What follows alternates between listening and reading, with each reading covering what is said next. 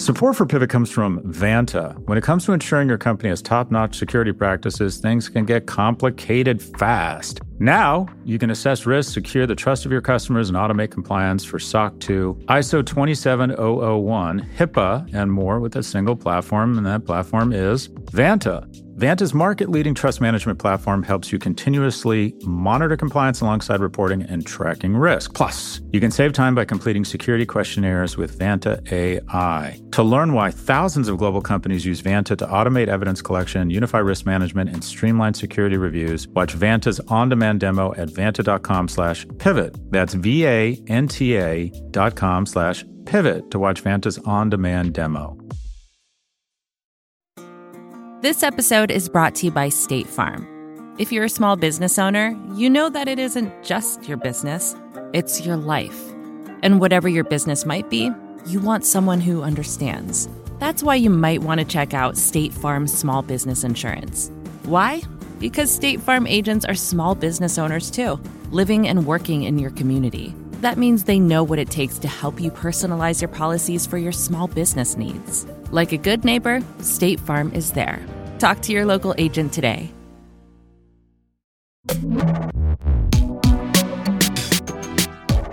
Hi, everyone. This is Pivot from New York Magazine and the Vox Media Podcast Network. I'm Scott Galloway, and Kara Swisher has a cold. I'm Kara Swisher with a very bad cold. We have such really big news here, and I'm very serious. Yes, if, Scott is getting a vasectomy. No, no, no, no that's not what's going on. It's related.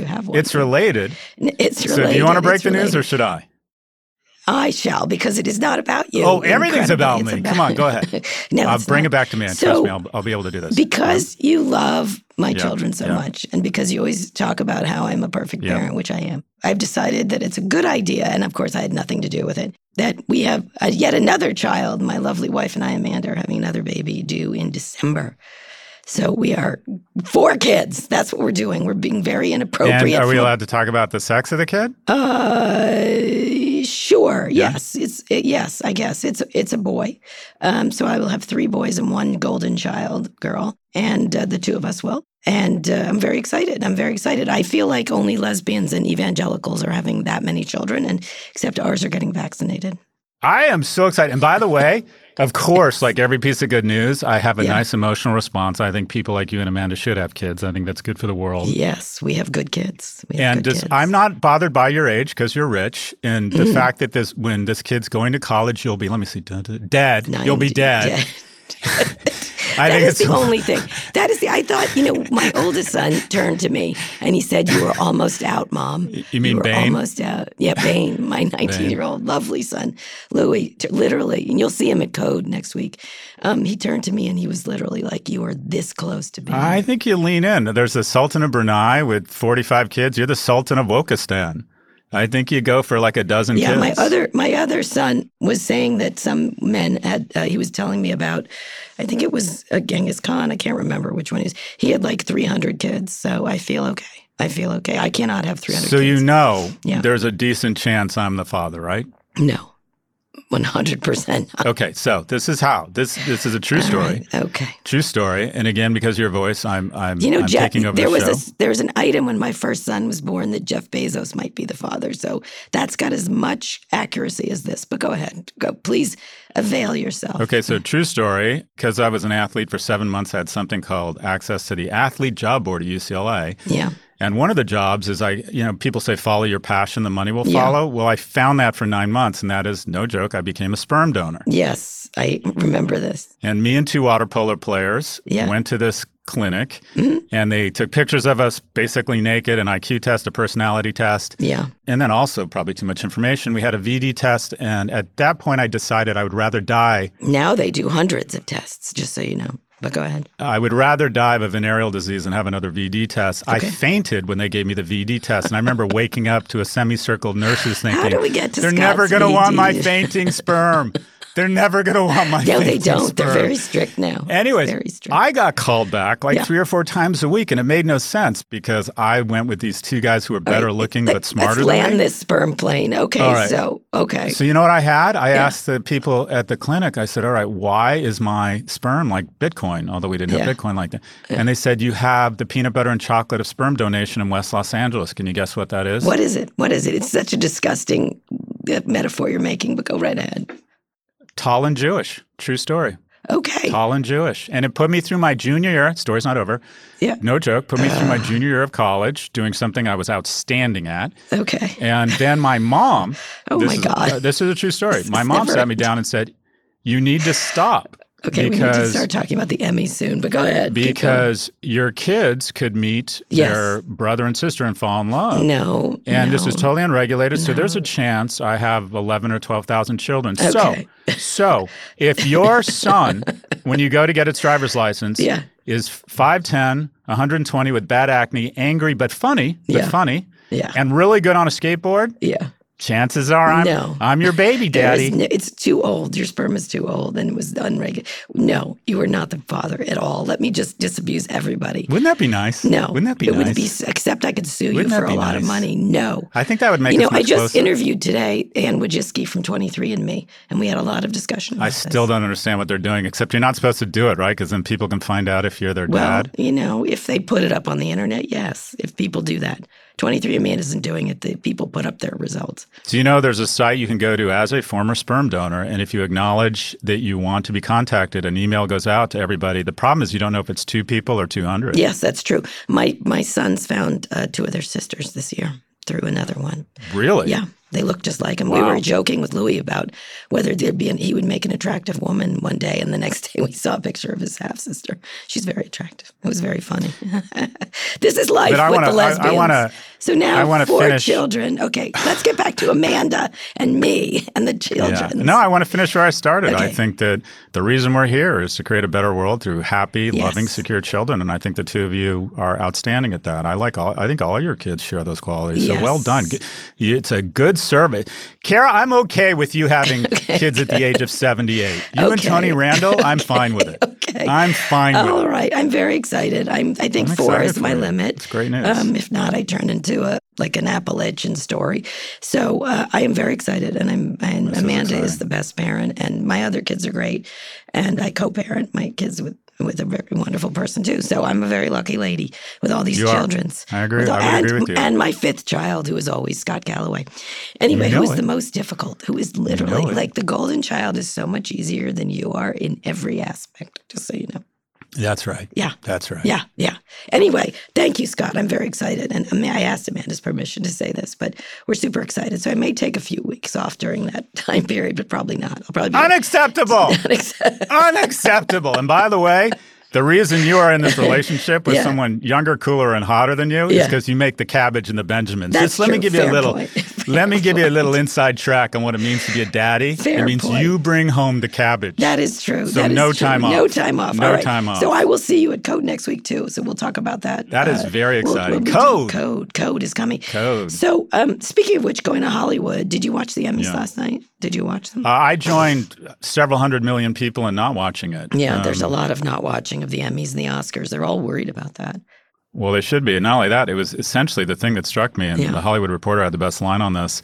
This was CBS airing its own funeral. Oh. Do you realize that nine years ago, not a single OTT show was nominated? And this year, Wow. the broadcast commercial supported networks got one award for Colbert's election night coverage. Yep. I mean, it's literally, they literally aired their own funeral. Yeah. It's just striking how the baton has been passed so aggressively and completely. Yeah, except for yeah, you're right. The Crown and Queen's Gambit from Netflix cleaned up.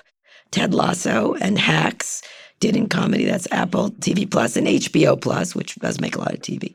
Hulu had 21 nominations and came out with zero statues. One thing that was disturbing is there was a lot of people of color nominated, and it was Emmys, so white didn't it, once yeah. again. I think it was true. I think uh, Matt uh, Belloni wrote a great piece about this, and not just the Emmys, but the Oscars, all these awards. I find them really unsatisfying in the way I didn't used to, and I don't know what that is. I think it's because I I don't mind watching just the clips. Like They have commercials and they're boring. Michaela Coel made an amazing speech. And and Jean Smart, who won uh, for for Hacks, did an Very amazing moving. speech. So just and then they they like take her off. They like were it was just like what what what's yeah. the point of these?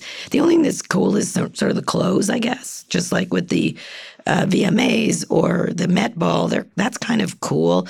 But it also feels like another era. I don't know about you, but I, I, don't know what happens to these. What what do you imagine happening in the, in the digital age with streaming services sweeping all these times? I think we all go have a high ball at the Polo Lounge with James Garner and let every you know yeah. this shit is just so outdated. You literally feel older just watching. Yeah. I didn't watch it. I watch. I'm like I'll find the funnest bits on Twitter. Yeah. I was trying to look for the second order of the meta theme effect here, and what it strikes me is that we talk a lot about income inequality. Right.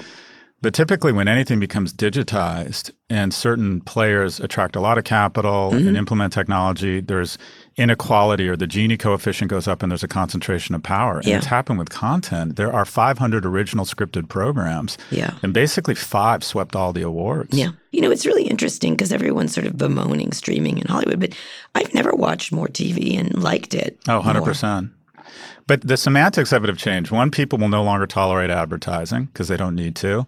Two, the new water cooler is social. Mm. I've been talking about Mr. In Between and I talked about the White Lotus, and I heard from both networks saying, do you want information about it? Because the new, yeah. quite frankly, Twitter, it, eh, people no longer talk about programs. It's their social graph. I think it'll be interesting to talk to Ari Emanuel next week at Code mm-hmm. um, and some others because it's really, it, it's changed rather dramatically. And they keep talking about streaming in Hollywood. I'm like, it's just entertainment. It's like when people talked about the internet versus as a separate thing. It's and I was like, at some point, it's electricity. It's just what it is. Anyway, it's an interesting. Yeah, but their business models are different. Yeah. In one group, I mean, keep in mind the traditional cable bundle still does three times the profits yeah. of the OTTs, well, but it trades for a third of the market capitalization because yeah. the world has decided both human and financial capital are running to non-ad supported streaming.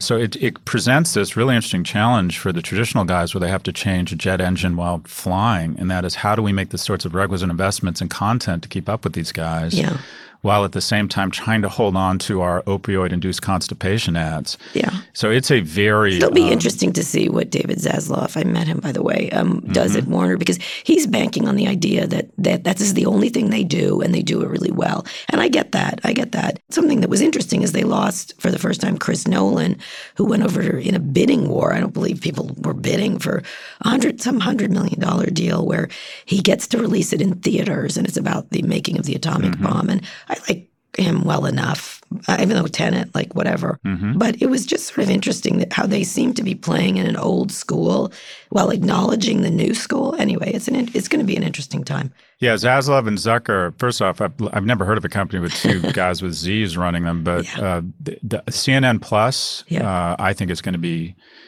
super interesting. I'm super excited yeah, about it. We'll but see. these guys, so far, the traditional guys streaming networks, whether it's Peacock, Fox has something, yeah. have kind of been a thud because if you don't go all in, yeah. it just doesn't work. Yeah, it doesn't. We'll see what they do. We have to get to a bunch of things, but just so you know, your man boy Beto O'Rourke Hello. is expected to run for governor of Texas. Governor he keeps O'Rourke. doing this like coy thing. Drives me crazy. He drives me crazy too, that little hunka. No, not in a good way. No, listen. But current polling shows that Greg Abbott is a five point lead over O'Rourke, even after the Texas abortion stuff. That's that's down from a 12 point lead. But in context, Matthew McConaughey is polling better than O'Rourke against the governor. Hmm. Mm-hmm. All right, all right, all right. I would so like I occasionally consult to a candidate on its communication strategy, and I'm the you kiss do? of death. Who? I am the kiss Who? of death. Nobody ever wins that I consult to. Lindsey Graham. Who? Who are you consulting? I, I, well, I'll just say I'm a big. I'm a fan of Senator Bennet. I'm a fan Okay. of Andrew Yang, and occasionally they. uh, And I, I don't want to overstep Okay. uh, my role. I've just Yeah. occasionally they're nice enough to call me, which probably means they just want me to write them a check. But anyways, I think Matthew McConaughey could just win with just one statement. what? It's a church picnic and daddy's brought the egg salad. Hello, hello, hello.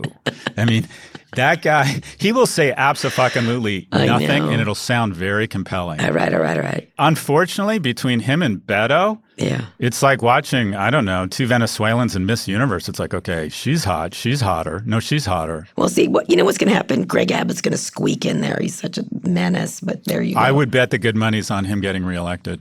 Mm, we'll see. Unfortunately. We'll see. we'll see. I don't know.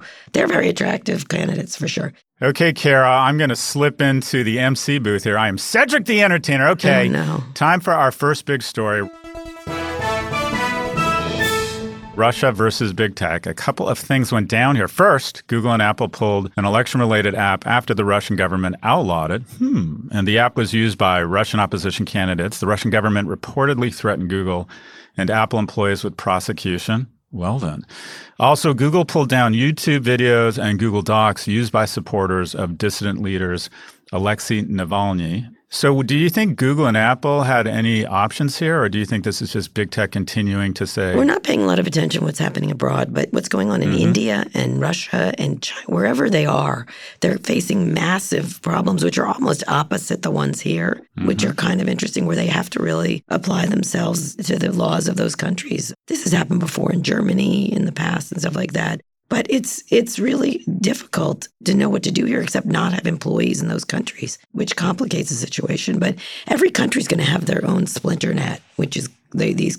I don't envy these companies operating in, under these things, and at the same time, they look terrible. They look like Putin's puppets in lots of ways. What do you think?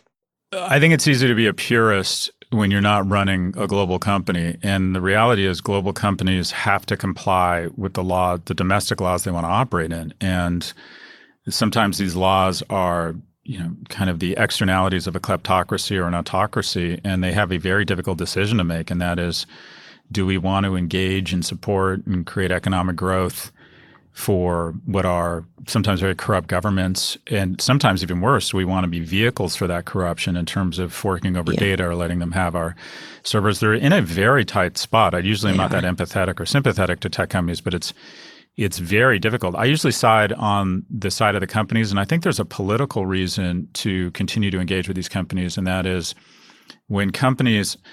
Yeah, I was talking about international students with a friend, and, and the bottom line is the easiest way to get into an elite university is to have a, an exceptionally wealthy parent from a mm-hmm. foreign country and get your kid in by making a big donation. And that's a bit of a, an overreach, but I think it's largely true. But I still think it's a good thing because when people interact with each other, they're less likely to go to war with each other. So I think that when Pepsi went into Russia, I think actually Apple in China is actually good. I think it takes the temperature down of conflict because we have a lot to lose. And everybody understands the currency of money. And so before China, you know, gets all angry about Australia and a submarine, they still have to think, well, well, how gangster do we want to go? Because there's a lot of people here making a living from our relationship with an American company. So I like our American companies being overseas. And well, I think I think they have no power in these countries. I mean, that's the problem. What's going that's on right. in India is particularly because that's a that's a democracy, right? It's not like Russia where Putin runs the show and everything else, but or China yeah. or anywhere else. And what's interesting is um, in this country, of course, the right accused them of censoring over Trump's big lie. They were not censoring; they were cleaning it up. But where they can, do things about it, they do. In the case of Russia, they certainly had very little choice, and, and it gave the uh, Navalny people a, a, a, big focus, even though they didn't win. United Russia, which is Putin's party, won rather handily, I think, but not as well as they did before. And I think they're he's going to try to hold on to the reins of power, and that's via yeah. internet companies, no matter what. And they may be different in what they do in each country, and so they'll look like it'll be like a patchwork of solutions, none of which will agree with each other. Telegram blocked a chatbot used by Navalny yeah. uh, supporters. So what do they do there? They don't. I don't know what people in fascist countries do because these people are going to control no matter. Yeah. And by the way, Trump would have done it if he could in this country too. That's right. So, That's right. I don't know. I, you know, I don't tend to side with the tech companies, but in this case, boy, is I would not want to. These people did not study for this test. No, it's a it's it's a tough spot, and I usually I don't usually fall on the side of tech, but I think you got to.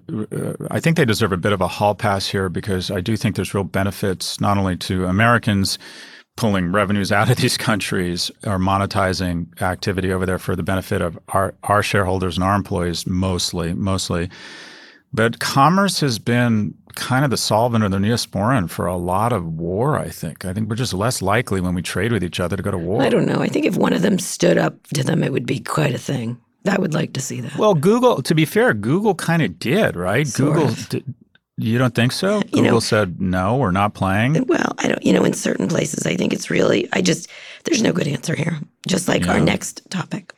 All right, Kara, let's go on a quick break. And when we come back, we'll discuss Facebook's attempt at damage control, and then we'll talk to a friend of Pivot about about mm, Peter Thiel. This episode is brought to you by State Farm. You've heard it before. Like a good neighbor, State Farm is there. But it's more than just a tagline, because State Farm agents are small business owners themselves who live and work in your community.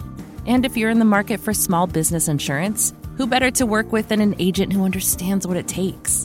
State Farm agents can help you create a personalized insurance plan that fits your small business needs and budget. Talk to your local State Farm agent today about small business insurance. Like a good neighbor, State Farm is there. Support for this show comes from Slack. You're a growing business and you can't afford to slow down. If anything, you could probably use a few more hours in the day. That's why the most successful growing businesses are working together in Slack. Slack is where work happens, with all your people, data, and information in one AI powered place.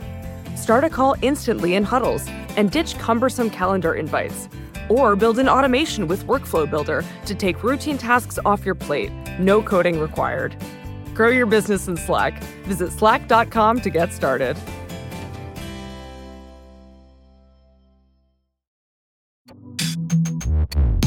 Okay, we're back with our second big story. Facebook is responding to the Wall Street Journal's outstanding series on Facebook. VP of Global Affairs Nick Clegg says the journal, quote, deliberately mischaracterized Facebook's actions. Well, that's a shocker. Clegg said Facebook doesn't conduct research and then systematically and willfully ignore it if the findings are inconvenient for the company. That's exactly what the fuck they do, Clegg. Anyways, the latest reporting covered Zuckerberg's failed vaccine push and looked at the role of Facebook comments in undermining vaccine confidence. The journal reported that at a gathering of Facebook's leadership this month, some officials wondered whether Facebook had gotten too big a Facebook spokesperson pushed back on that depiction as well. What are your thoughts here? I have a lot of thoughts. I wrote about it. I, I, mean, his thing was called "What the Wall Street Journal Got Wrong," or "What Nick Clegg Got Wrong." Mm-hmm. You know, it's actually he's their company's smoothest operator. Let's be clear. And unlike other executives who's been who've been responding on Twitter, he didn't embarrass himself. But what he did mm-hmm. is he mm-hmm. said absolutely nothing because I think probably he was sitting in his office and and he's gotten very close to Zuckerberg and others there and powerful. And he had to say something because saying nothing was a problem, right? And mm-hmm. it's not just one topic; it's like ten topics they've sucked at, right? And mm-hmm. so one of the things I think that he tried to do was put confusion and obfuscation in in a way by saying things like, "This is complex, and people are working on it." And mm-hmm. we're not bad people. How dare they call us bad? That's not what the journal story said. So nobody is saying that Facebook is Thanos. They just didn't. Mm-hmm. But he's, he pretended that they did. So he said at the heart of the series is an allegation that's just plain false that Facebook conducts research and then systematically and willfully ignores the findings or the findings are inconvenient for the company. They didn't say that. They said that they make these calls and they're usually made by Mark Zuckerberg and he makes a lot of bad calls. And that's different. That there's a lot of people. And then the second thing is he talked about cherry picking pieces uh, and selective quotes from the stories. And then mm-hmm. he cherry picked a study that's favorable to Facebook. And then the last thing he did, which drove me crazy, is he did this. The jury is still out on whether social media is to blame. Like it's nascent, it's early. And so we don't know yet. And it's it sounds so much like the cigarette manufacturers. You know what I mean? Like it, nobody's saying they caused the January 6th attacks. People are saying they're part of the problem by letting President Trump do all these things. So he, he's a very clever man, and he got to this problem late. He's trying to throw FUD into this. You know what I mean? Like I don't know. Well, that's what they do. They yeah. create their great series with Nicole Kidman and Hugh Grant, and his defense attorney said, "I create muck." You know, Muck. I kind of gum yeah. up the prosecution's case. And I think this all, I was on a panel this morning with Sir Martin Sorrell with Reuters, and he, we brought up teen depression, and he said teen depression is complex. It involves complex. alcohol, it involves drugs. And I said, You're right. And we've regulated all of those things. Right. But one key component, or what appears to be a key component, where one in eight British girls are citing as their motivation for actually contemplating suicide is a company and an industry that we don't regulate. We decided that people under the age of 21 should not drink alcohol. We criminalized drugs. We decided that pornographic content should be age gated. But yet, this industry, you're right, it's, it's multidimensional, but every other dimension seems to have regulators concerned about it. For me, goes all the way back to the classified ad business. And that is the classified ad business was a monopoly. If you wanted to sell your 19 um, 84 Honda Accord, great car, which I had and sold, you had mm-hmm. to run a little $30 ad in the classifieds. Classifieds and papers had monopolies or duopolies, and that was used to fund outstanding newsrooms. And mm-hmm. slowly but surely, newspapers and specifically classifieds got picked apart. And then technology started garnering all the resources. And what have we had, Kara, in the last 30 years? The number of journalists in the United States has been cut in half, and the number of PR executives has gone up yeah. sixfold. So the yeah, ratio of bullshit yeah. to investigative journalism has gone in the wrong direction you know, 12x. And Nick Clegg is an example of that. What's interesting here is when when Amazon objected to that story the Times had, they had a detailed, detailed, you know, argument against it. And in a weird way, I respected it more. This was like I don't know, a thousand words or less. I don't even think it's a thousand words. And he didn't say anything except he didn't say anything. Like that's what I was like. Sort of. So, so a lot of people are calling it a non-denial denial. Mm-hmm. I don't really know, but I was. I was like, I get to the end. I'm like, okay, where's the? Def- oh, it's not here. Right. So what mm-hmm. we want from you, Nick Clegg, is transparency. Like if you let let your researchers in, let people in. Explain yourselves better instead of being so that's never going to happen. Like it, let's send in Senator Klobuchar. We're not. that's who we need to send in. We're not Thanos. Send in Klobuchar. It's kind of funny. It's weird. I literally was. I got to the end and I was like, where's the rest of this? Like, where's the actual defense? This the journal thing was like a million words long. Which one? What's the what? What are the selective quotes? Which are misquoted? Can you explain what you're talking about? Like, that's what's not in here. And I think it's just typical. They're like victims, and they've been like badly treated by people. And why don't you love us for all the good you've done? So uh, if he's going to bring it, bring it a little bit more. Let me Nick. let me present a question to you. I've been thinking a lot about this. I mean, I feel like they've overrun government, they've overrun media, they've overrun communications, and resources have entirely flipped. Where the government used to show up with the biggest stick, and now it's tech companies. Where 44 yeah. states ask have to ask Facebook not to launch Instagram for kids, versus they used to just tell them. I've been thinking a lot about Michael Milken. Yeah. Okay. Michael Milken uh, innovator, became a billionaire, yeah. Uh, was found of wrongdoing, and went to prison for 10 years. Do you think that Mark Zuckerberg or Michael Milken, who has levied more damage on the Commonwealth, Michael oh, Milken or no. Mark Zuckerberg? I'm not probably Zuckerberg. I don't. Let me uh, let me ask you another question. If Michael Milken were, were, born 30 years later and he was the CEO of a super hot fintech company mm. and got accused of insider trading, but he was an innovator and a billionaire as the head of a fintech company, would he be sent to prison for 10 no, years? No. You know, I rem- that Connie Bruck book was so good, The Predator's Ball. Do you remember that? Yeah, great. It's book. the same bullshit. You know, it's anyway, we've got to get to our friend to pivot, but let me just say, bring the evidence, Nick. Like that's all. Like do something detailed and specific mm-hmm. instead of this, oh, we're not bad people. We don't think you're well, some people think you're bad people. I think Scott does. I think there is a problem with the architecture of what has been made that it's impossible to fix. Let's have that discussion. They don't want to have that discussion anyway. Yeah, I'm hoping that Lina Khan and Tim Wu bring specifics on the antitrust case yes, and that they federalize the Texas AG's cartel investigation, which has criminal remedies. That's who needs to bring 100 years from now, we'll know the real damage here. But honestly, it feels like cigarette makers now. This is what Mark Benioff said to me years ago, and I, mm-hmm. and I laughed at him. I was like, come on. So let's bring in our friend of Pivot, Kara, Max Chafkin.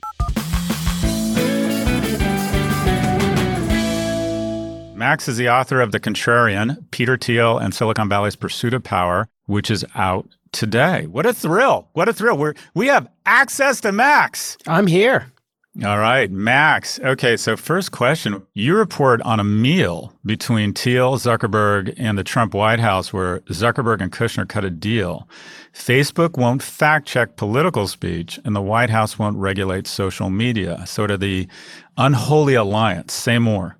Yeah, and we've we've seen conversations about this going on. There's been lots and lots of conjecture and and I think actually quite a bit of pretty persuasive evidence that's that's come out suggesting that Facebook was trying its best to kind of cater to Donald Trump to to avoid, for lack of a better word, pissing off you know the Trump administration, and there was this dinner at the White House with uh, Mark Zuckerberg and his wife, Peter Thiel and his husband, and uh, Jared Kushner uh, and Ivanka, and Donald Trump and Melania. And after the, the meeting, as I report in the book, Thiel uh, told a, a, confidant that you know basically Zuckerberg had cut a deal. Now I don't I don't know. Again, it could have been maybe this is a tacit deal, or or maybe this is just a wink wink or something like that. I'm sure there's there's opportunity for dispute, but at least Peter Thiel's understanding, you know, as far as I know, was that was that it was a deal.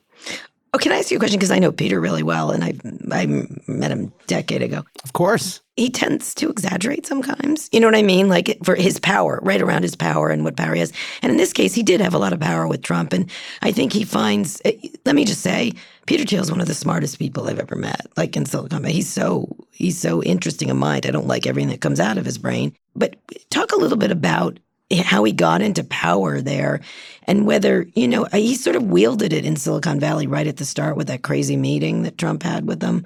Yeah, absolutely. I mean, I think, you know, the, it was this kind of big mystery uh, back in 2016 when when Thiel shows up on the, um, you know, on, on, the list of delegates for Donald Trump, then speaks at the convention, then donates to uh, to Trump. And there was some dispute, right? Some people are saying, well, he doesn't really like Trump. This is some kind of contrarian head fake, or maybe he, you know, maybe really this is an expression of his his, um, you know, total value system or something like that. I, I, think it's a bit of both. And I think it, it, it did a bunch of things for him. I mean, of course, it, it got him in the room with Trump, uh, you know, got him a significant role in the transition. And we could, we could talk about how, what he did with that and whether it was really worth it. It also kind of put him in a position, as you kind of hinted at, as a power broker, as somebody who can sit between Mark Zuckerberg, hmm. you know, I, I'd argue most powerful media mogul in the world, maybe in human history, and, and the president of the United States. And we saw that, as you said, in the, that there was an early 2016 meeting with Zuckerberg and a bunch of kind of conservative poobahs where Thiel's kind of right in the middle there. And, and that is kind of continued where Teal has sat in that power broker role. And I think you can argue about how much influence he's really had. Of course, Zuckerberg, you know, is the absolute dictator, more or less, of Facebook. So I don't, you know, Peter Thiel can't force him to do anything. Although I do think that, and I think, Kara, you've brought this up a, a bunch of times, I think T- Thiel has had a big influence on Zuckerberg's yes. Yes. ideology, his worldview, and I think you, you kind of just continually see that in in sort of the the news that, that comes out about Facebook, the things that Mark Zuckerberg says, and and so on. The only thing is, Mark is not nearly as smart as Thiel. Like, I know that sounds crazy from someone who, who doesn't agree with him almost anything. But one of the things he has is he's very smart. I don't know how else to put it. He's so smart. And I think his books are interesting and things like that. Again, I don't typically agree with him on a lot of things. But talk a little bit about why you focused on him because I think he's a unique personality in Silicon Valley in terms of disdainful of sort of liberalism does play a little bit with like there's such liberals here when in fact Silicon Valley people aren't that liberal, you know, actually. They're more like Peter, actually, in my in my experience. I mean, I totally agree with you on that on that political judgment, and I, I mean, I think he's interesting because look, he's he's as you say, you know, one of the most important, if not the most important, sort of venture capitalists. Uh, of course, there are people who have more money and um, have had maybe maybe arguably better returns or whatever, but in terms of the kind of cultural impact and the philosophical impact, I think it's pretty unusual.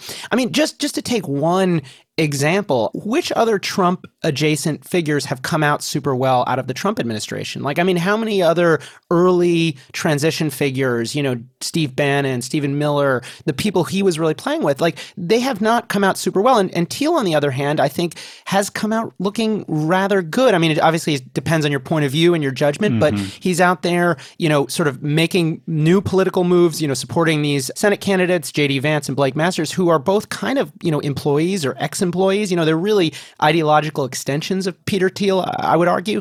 And so he's had this continued political impact. He's still on Facebook's board, despite giving Zuckerberg a zillion reasons to you know, can him. So I think he's he's actually done very well, you know, obviously navigating very very difficult and controversial period. Max, it strikes me that, uh, and this is a loaded word, but that Peter Thiel is genuinely misunderstood, not in the sense that people have more of a negative or a positive impression of them than they should. But it, I think it's difficult to kind of put your thumb on this guy or to get your understand the pulse of of what drives him. He's obviously brilliant and um, arguably one of the best investors in history, incredibly influential, but really likes Trump, then doesn't like him. What about him, his complexion, his personality, what drives him it was most surprising to you? Do you think the public may not understand about him? Well, so one thing that I think is overlooked about Peter Thiel and is uh, overlooked about many of these um, tech figures is to the extent to which like he's a really great marketer, right? Like yes. you can talk about Peter Thiel as as as an as an investor, as you know, as as an operator. Of course, he ran you know he ran PayPal for a short amount of time. But, but where he's really been influential is is creating this kind of larger than life persona, Laura, and yeah, and that's agreed. that's Peter Thiel, the hero slash villain, the you know whatever the, the contrarian. The, I think the contrarian, right. yeah, that's right. Yeah. yeah, and and I think and and what's what's really interesting to me is the extent to which I think he has been the architect of that. Like I don't think it's been totally an accident. I think he he of course wrote that book and has been sort of very judicious in how he kind of speaks and stuff. Um, but he also has this kind of army of followers. It's not a conventional network. You know, you have the PayPal mafia of this inner circle, mm-hmm. but then you have these you know outer regions of it you know in, in terms of like Thiel fellows these young people yeah. who um, you know get get $100000 to drop out of school. And then there are kind of aspirants who are basically auditioning for peter thiel's money for peter thiel's you know some piece of this empire. What's also interesting is a lot of people like reid uh, hoffman and and others remain friends with him who are much different politically. And they, they're always saying to me oh if you hung out with him you, i've hung out with him not a lot but enough you really like him. And they he, he does maintain those friendships, it seems like, compared to some people who, are, who do get abandoned when they're considered conservative or Trumpy or whatever. Well, and I would argue, I, you know, I understand that Reid Hoffman and Peter Thiel are at opposite ends of the political spectrum in some ways. Mm-hmm. I mean, you know, Reid donates to to Democrats, and mm-hmm. and Peter is pretty donates to like the Trumpiest of Trumpy Republicans. But I would argue that they have maybe more in common. Oh, me too. yeah. Then yes. you know what I mean. Like mm-hmm. it's true that like there are some disagreements, but I think Reid shares many aspects of, of Peter's worldview, and I think, like you said, Kara earlier, like I think Silicon Valley as a whole is not as left as people think. It's much closer to the to the sort of Thiel libertarian 100%. stuff and and yeah, they, maybe they're not all going to go all the way to you know uh, hardcore Trump support, but but I do think they they agree with him, and and I think they also just sort of they respect success, and and that I, I think that is something that should give people pause. I mean, I, am not sure that success is something that we should just like, you know, that that that doesn't might doesn't necessarily make right, but but mm-hmm. I think among a lot of techies, they they sort of believe that at their uh, core. Do you have any sense for what he'll do next? I mean, it seems like he's. He, uh, I'm half expecting for him to announce that he's going to build a rocket. I mean, what, what do you think is his next thing? Is he just continues to invest, or? Uh, well, so I think you have sort of two things going on. One is this continued political engagement. I mean, I think that you know, he's so he's donated um, 10 million bucks to JD Vance, uh, 10 million bucks to Blake Masters sorry, pledged to their PACs, right? So not a direct contribution, but but that's a, a, you know 20x increase of his political spending, right, in 2016. I mean, he's he's he's definitely cranking it up a notch. And I think there's a, a, a concerted play, you know, the move to Miami, I think, is part of this to some extent, but there's a conservative play to become the sort of patron of this far right populist nationalist movement that basically the Trump party, whatever you want to call it, the 30% of the country that really loves Donald Trump. I mean, I think Peter Thiel wants to cultivate candidates in that domain and and and maintain influence there. And I think, you know, he's he's making investments. He's he's continuing to invest. And I think he's I think similar in some ways to the Koch brothers in, in the yeah. way that he combines hmm. politics and business, where it's like he has a business project and has a political project, but those two things are always connected and and they always sort of feed into each other, where you have the the politics, his his candidates are always going to be advocating I think, for positions that are, you know, gonna gonna help his bottom line and help the bottom lines of his companies. And then those companies kind of in turn are going to reinforce the the political side. So you saw, you know, just to give one example at random, but he and JD Vance invested in this sort of right wing YouTube competitor, uh, Free Speech Rumble. officially, Rumble. Mm-hmm. Yeah, and so hmm. I, I think you see things like that. I think you know, obviously he's he's definitely got some interest in in in crypto, although it's hard to figure out where exactly he wants to take that. So I think he's just going to keep on keeping on, keep on you trying to. I think it. I think at the heart, I think he thinks Trump's an idiot. That would be my guess because for to That's him, Trump like would be an idiot. Yeah. But I do think he hates government. Like I don't know what else to say. I remember an interview I did with him at the time, and both of us are gay, and I was I just had children, and I was talking about getting adoption rights, you know, equal adoption rights. And he kept saying special rights. And I was like, equal rights. Like like I didn't I don't have the same rights. I have less rights. And so it was a really interesting discussion to have, I think, between us at a very early time in both our lives in a lot of ways. And it's just government he hates. Like, I don't want government in my business. I said, I want them out of my business too. So get out of my adoption rights, right? That everybody else has. It was a really interesting discussion, but at the heart, anyone who wants to destroy government, I think he embraces is my take on the whole thing or get or, or minimize it to to an extent. Totally agree. I mean, I think, of course, he thinks Trump's an idiot, but he probably thinks a lot of, you know, I mean, when, there's probably an extent to which even if Trump were 50%, you know, more suave or something, he would still think he was an idiot. Maybe. But I do think that Trump in a lot of ways hits some of the buttons for Peter. I mean, yes, they're they're like completely different. I mean, uh, Trump is kind of a reactionary from real estate. It's an industry I don't think uh, Peter totally respects. And there are just a million ways in, in which Trump's crass kind of character, I think, probably rubs him the wrong way. On the other hand, Trump's entire thing is this idea that he's going to say the things that that normal people, that the elites are afraid to say. You know, mm-hmm. political, uh, you know, incorrectness. I think was core to Trump's candidacy, core to you know the appeal for of Trump for, to a lot of voters, and I'd say core to Peter Thiel's appeal. I mean, he wrote a whole book in the '90s called The Diversity Myth, which is like all about trying to sort of poke it in the eye of of, mm-hmm. of the kind of left establishment. I, I, think there is some genuine, you know, affinity between the between. Why doesn't he run? Why doesn't he run? That's, that's exactly what I, what would happen. Do you think he has it in him? Do you think he'll run for office? No, I kind of think not. I mean, there there was, you might remember, there were rumors in, in 2018, which I, I don't think he seeded of uh, that he was going to run for governor of California. I, I think hmm. um, that probably came from a maybe a well wisher, somebody you know, wanted to be hired uh, to to run his campaign. Uh, so I, I think he's sort of more comfortable, you know, playing that behind the scenes role. I mean, he's not a particularly charismatic dude. I mean, he is in in, in person you know, Kara, as you say, he's very likable. You know, there, there are aspects to his personality that are very attractive, you know, and he's a good looking man and stuff, but he doesn't have that kind of charismatic, like politicians thing. You know, he stutters, he's kind of constantly revising. He's almost, you know, weirdly for somebody who loves, you know, bomb throwing, he's kind of weirdly too careful or something to be a political animal. And I mean, I think we saw it even during the you know Trump transition. It was almost like the dog that catches a car or something, right? Yeah, he didn't he didn't seem to like the attention and liked it at the same time. He didn't know what to do with it. Yeah.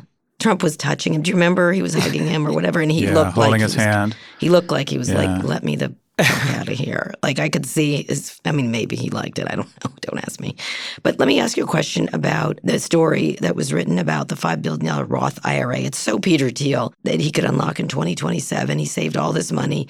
Everyone's like, "How dare he?" And he, of course, is probably like, "Yes, I did it. Like I tricked the government, taking my money again." Right. Yeah, no, totally. It's not like uh, wanting to get out of paying taxes is any secret for Peter Thiel, right? That's the mm-hmm. kind of the whole point of seasteading and a whole slew of his kind of political activist projects are, are around, you know, tax exposure. It is a super aggressive thing that he did. I mean, these these Roth IRAs were created really for middle class and lower middle class taxpayers. They're not designed to be, you know, used by billionaires. And I do wonder if he got to a position at some point where it sort of got too big for its own good, where, where once you have $5 billion in that, and it's probably a lot more by now, you're maybe a target in a way that you don't necessarily want to be. And, and you know, talking to people who are in his network and stuff, that, that fact you know, hangs over a lot of his dealings, a lot of his personal interactions. Like when you're in a position where, you know, uh, if things go bad politically at any point, you could owe, you know, I don't know, a couple billion dollars. That's that's kind of he's got a lot riding on every uh, every tax mm-hmm. policy, policy conversation, including some conversations that are you know going on right now. You know, he's been depicted. I worked a little bit on the Silicon Valley show by two different people in that show. The one guy in the first season who I thought actually did a great job with the hamburgers and this and that. And then also this whole blood thing. Can you talk about that because I, you know this life extension thing and there's others larry ellison has made some investments in that area. Lots of silicon valley people do that.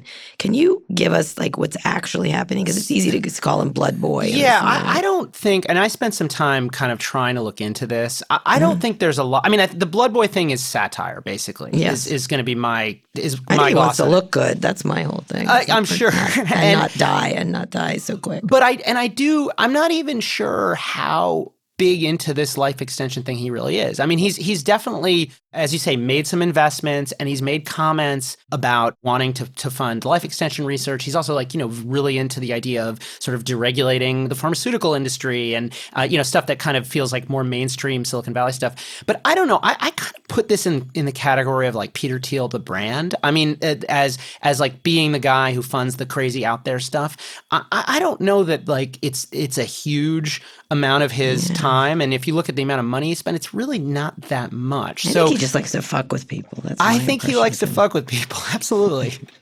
So the thing that he first came on my radar was when he decided to essentially he put Gawker out of business. Yeah. And a lot of us sort of looked at it, at least initially, I thought Gawker was, for lack of a better term, depraved, some of the things they did. And I was rooting him on. And then you start thinking about, okay, what does it mean when billionaires can put media companies out of business? Do you think there's any other company or media company in his sights? He strikes me as someone who, simply put, I mean, I think your book's going to do really well because he is, a, I think he's a fascinating character. And I also don't think people really understand him. So if your book sheds light on this seminal character, I think it's going to do really well but he strikes me as someone who, who definitely holds a grudge. Yeah.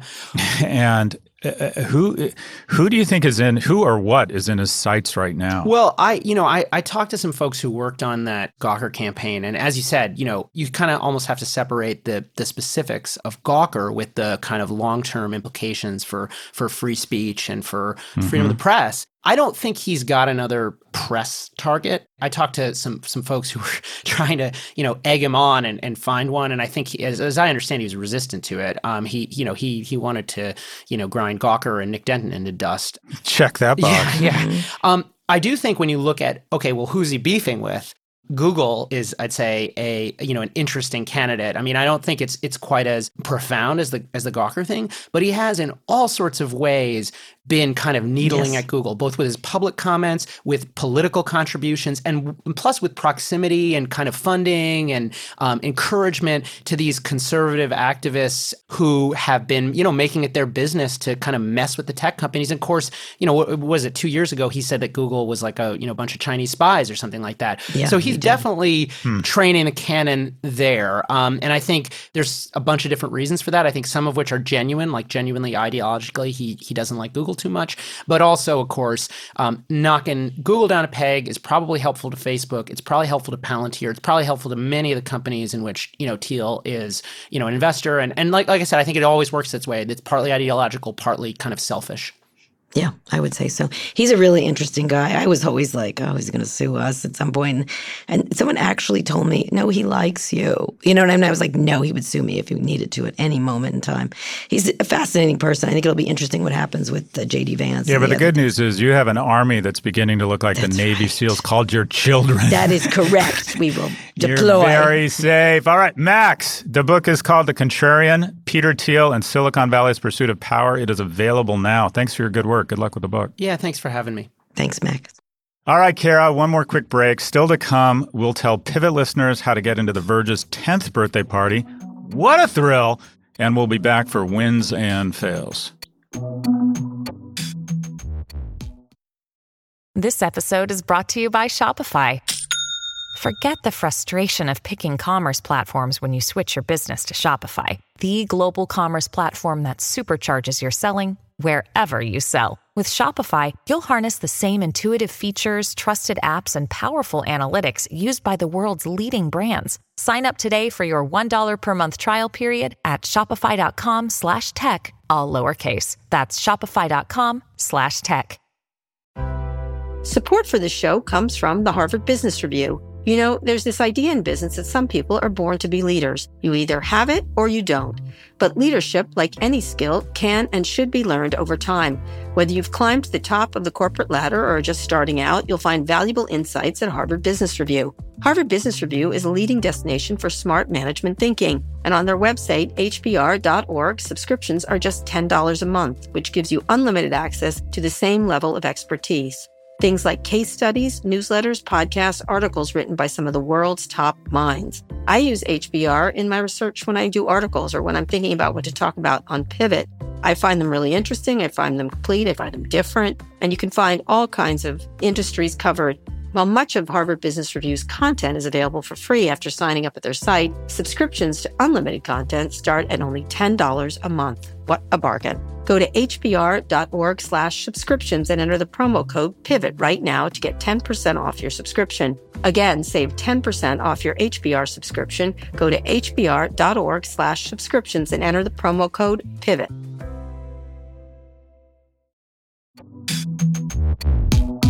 Okay, Kara, wins and fails. What are yours? Do you have any, or is it is it what's the deal here? Here's the win. I got a win. The announcement that uh, some of the early testing on children five to twelve on the mm-hmm. on the mm-hmm. vaccines is looking mm-hmm. good, and it looks like yeah. a lot of those kids. That my my daughter's too young at this point. Obviously, the baby isn't born yet, but that's really great news for a lot of parents. I know a lot of parents are nervous, and I've done like we've done a COVID test already with the school, you know, because she had a little cold and this and that. So I think it'll be really a, a, relief to a lot of parents who are interested in getting their kids vaccinated. Many, uh, too many are not. I think that's a win. And a fail, uh, I don't have a fail. Go ahead, Scott. I'll think of it. Well, first off, on your win, uh, word, my sister, it is a state of chaos down here, as much chaos as you can have. In our circle, we have uh, an unvaccinated 11 year old boy, and the entire second grade. You know, it's one person, one kid tests positive, and we fell into this cold comfort of thinking, and it was a false narrative that oh, kids, don't worry about kids, mm-hmm. and that's just not that's just not true. You need to be worried about kids. And to be clear, so far in Florida, I don't know if you say only 20 or 20 kids have passed away, uh, but this is really frightening. And uh, the vaccination for, uh, for a lot of us has been um, a real source, of, a real blessing, a real source of, of security and comfort. And to not have that across yeah. what are your most valuable assets is, is really, really stressful. Did you see some of the things they're doing in schools, though, now? Instead of quarantining kids, they're testing them. They're doing more testing. Um, in order yeah. to keep them in school. Well, testing is key. I mean, we test we test our 11 year old every 48 hours. Yeah. My win is uh, my first day back. My fail was a lack of leadership on the part of President Biden to institute vaccine mandates.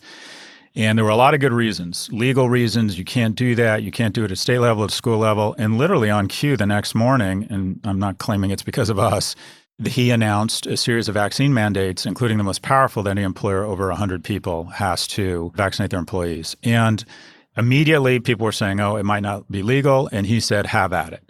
And I think that's what leadership looks like. When we, FDR sent destroyers to Britain when it was illegal. We have invaded nations and killed hundreds of thousands of people under what most lawyers would describe as illegal. Gavin Newsom married you, and it was probably illegal. He didn't marry me specifically, but go ahead. he didn't get married by Gavin Newsom, but go ahead. I thought you told me Governor Newsom married you. No, he passed the thing as mayor of San Francisco. I got married by, I don't know, the controller of the city, whatever. Go ahead. Hmm, I thought he married you. I like that no, image of like no. dreamy Gavin Newsom and you, no, you getting married. I, I wish I'd like that image. Anyways, sorry. that was going to be my Christmas card. Maybe he year. could marry you and I if I can get him to come to the code. That's conference. right, because I am your baby daddy. the married. dog is the daddy. Yeah, no. Come on. No, no. Come Neither on. is Peter Thiel. Oh, no. Great None skateboarder. Of his, not Jeff Bezos. Great skater. Angry, prone to depression, terrible no. acne, Listen, but a great skateboarder. All right, your your win is. Well, hold on my fail. Okay, my fail. My fail is I think I was really, and I'm curious to get your take on this. I was I, I could not figure out my emotions when AOC showed up in the tax the rich Bad. dress. Bad. And I thought, okay, she she is exactly the kind of person that should be at the Met Gala. She's influential, she's fashionable, she's scorching hot. Not that I notice looks, and I don't want to objectify women, mm-hmm. but the Met Gala should have ridiculously fashionable, hot people like AOC. But I thought if a ridiculously good looking, hot Republican woman showed up with a dress that said, no mask mandates, mm. it really would have pissed me off. Yeah. And then immediately, and that's not even my fail because everything's been politicized. But the thing mm that I didn't like about it was that afterwards she got attacked and she immediately went to, well, there's always a ton of criticism around powerful women. And it's the same thing Tucker Carlson does that when anyone criticizes yeah, him. it was a mistake anyone criticizes him for saying spreading misinformation, he immediately his go to is it's the cultural elite and the mm-hmm. establishment coming for me. And uh, my my favorite comedian Michelle Wolf described it as kind of this Louisville sluggering, as she would call it, and Kellyanne mm-hmm. Conway kind of invented it, where you would say, okay, 26 people have accused the president of assault, and she would somehow end up within three seconds talking about how great America is, and it was like, mm-hmm. what are you talking about? So I, I, found that AOC. We call a, it a clegg, Nick Clegg this week, but go ahead. There, there you go, a clegging. But I thought, okay, I didn't think that was a good move. But what I think made it worse was immediately wrapping herself yeah, in agree. the sexism defense. And I don't think this was about sexism. She should just have owned it. She should have just owned what she did. And it was, a, I thought it was a bad visual. I don't, it's, I really am a big supporter of her, but I was like, oh no, I can't Yeah. This. Anyway, I have a fail very Go quickly. Ahead. Um, the Didi co-founder and president Jean Liu, who I've had on stage at Code, by the way, many mm-hmm. years ago, is going to step down, and she expects China's government to take control of the company, which is this hmm. ride-sharing mm-hmm. company. The stock's down. This this move by China, they just did something else yeah, with their serious. version of TikTok. I think it's Douyin or something like that. They're mm-hmm. they're just trying to absolutely control the tech industry. This is, I, I'm watching this with a lot of interest. I'll just say. Yeah, I like Jean. I like Jean. She's also the daughter of Lenovo founder, who is also getting uh, sort of attacked in China, and she's mm-hmm. you know she's from an elite in China, hundred percent, but incredibly interesting woman. Just very troubling what's happening here. This is reported by Reuters, by the way. Sources said. So it's agreed. That's that is super interesting and, and also disturbing. Uh, yeah. We're taking a listener question on Friday's show. As usual, we want to hear from you, and I mean here. Record a question for us at nymag.com slash pivot. Okay, Kara, that's the show. Pivot listeners might like this. The Verge is turning 10, and they're celebrating live in NYC with an epic two-day event, October 22nd and 23rd. There'll be some incredible guests, immersive tech, and art experiences, all-day DJs, and great food and drinks. And for a limited time, we're offering our Pivot listeners $50 off the standard ticket. Go to voxmediaevents.com slash on the verge for tickets and enter the promo code urge to verge for your 50 bucks off that's urge to verge one word all caps no spaces we'll be back on friday for more. Today's show was produced by lara naaman evan engel taylor griffin ernie Indradat engineered this episode. Thanks also to Drew Burrows. Make sure you subscribe to the show on Apple Podcasts. If you're an Android user, check us out on Spotify. If you liked our show, please recommend it to a friend. Thanks for listening to Pivot from New York Magazine and Vox Media. We'll be back later this week for another breakdown of all things tech and business. Making money is meaningful. Being relevant is meaningful. Having friends, being a good citizen is meaningful. But it's all a means to the ends. And the ends are raising children with someone you love. That is profound. Today, Kara yes. Swisher, you are profound. Thank you. And Scott is not the father. I can confirm that. Hello, Daddy. Hello, Daddy.